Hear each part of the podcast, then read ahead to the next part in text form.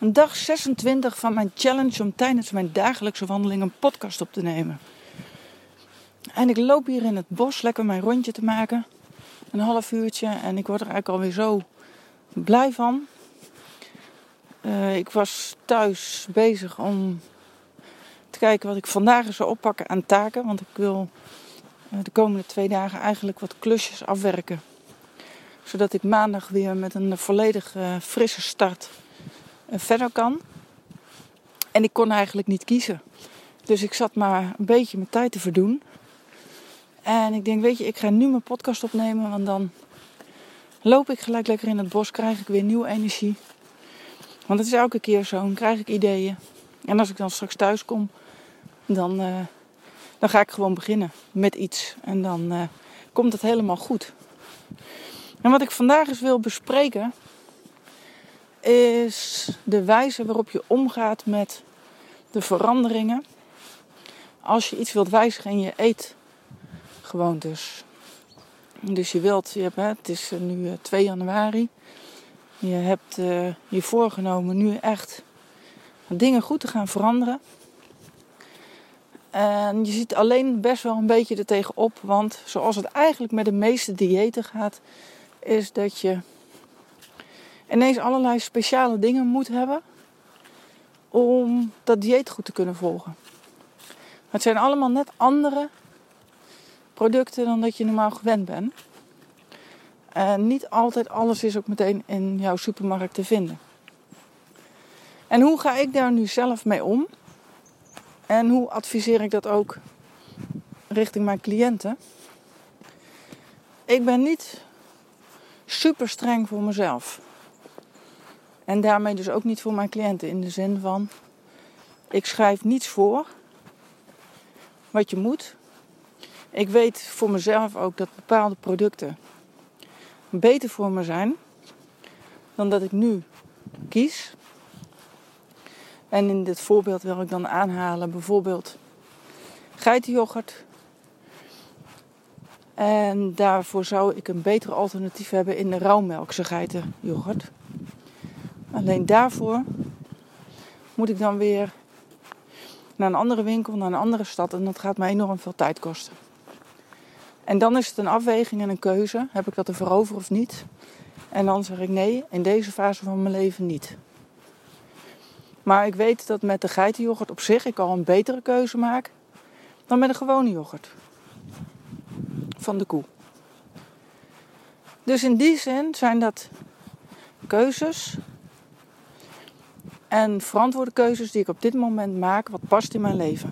Want ik weet ook op het moment dat ik zou kiezen voor de ingewikkeldere producten, die weliswaar beter voor mijn gezondheid zijn, maar dat kost me zo ontzettend veel tijd en dat gaat dan weer ten koste van iets anders. En dan is het een balans vinden in wat is goed en waar voel je je goed bij.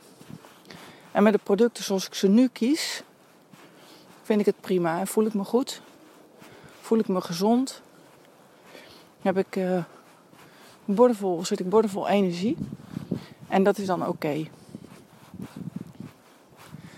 Dat is een beetje ook wat heerst bij veel mensen het beeld dat als je naar een voedingsdeskundige gaat of uh, je gaat afvallen bijvoorbeeld met een virtuele maagband en hypnose, dat je daarna dan heel gezond moet gaan eten. En dat je dan eigenlijk weer richting een soort van dieet gaat. Van dat mag je wel en dat mag je niet. En dan wordt het weer ingewikkeld, want dan moet je weer naar speciale winkels. En het kost het ook misschien wel weer meer, want ja, dat is allemaal duurder. En dat is gewoon niet aan de orde. Maar dat wat ik doe. Er zijn voldoende alternatieven en ik werk dan zelf vanuit de 80-20 regel, het Pareto-principe. Als je het 80% goed doet, dan is dat oké. Want de tijd die je nodig hebt en de energie die het kost om naar die 100% te gaan, daar kun je je van afvragen of dat voor jezelf opweegt tegen wat het uiteindelijk oplevert. En dat is dus echt zoeken voor jezelf. En de een doet het wel en dat is prima, de ander doet het niet en dat is ook prima. En dat is maar net afhankelijk van uh, ja, hoe jij zelf daarin staat. En de ervaring die ik heb ook met mijn cliënt is dat ze kiezen voor die 80-20, omdat dat haalbaar is. En daar voelen ze zich goed bij. Dat past binnen hun bestaande leven. En op die manier kunnen ze ook heel makkelijk, en zeker met behulp van de hypnosesessies, die switch maken van ongezond snacken tussendoor naar drie maaltijden per dag die gezond zijn. In ieder geval voor 80% de juiste producten bevat waar ze zich goed door voelen. En ik denk dat je als je op die manier ernaar kijkt, dat het heel relaxed is om op die manier ook bezig te zijn met een gezonde leefstijl. Want op het moment dat ik op een gegeven moment ook een beetje het gevoel kreeg, een aantal jaren terug, van ja, maar ik moet ook dit en ik moet ook dat, want dat is nog beter. Dan krijg je daar stress van en dat is uh, absoluut niet aan te bevelen, want op het moment dat je heel veel stress hebt, kost het enorm veel vitamine en mineralen.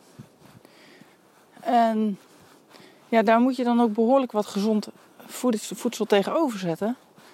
Om die vitamine en mineralen ook dan te hebben. Om die stress te kunnen handelen.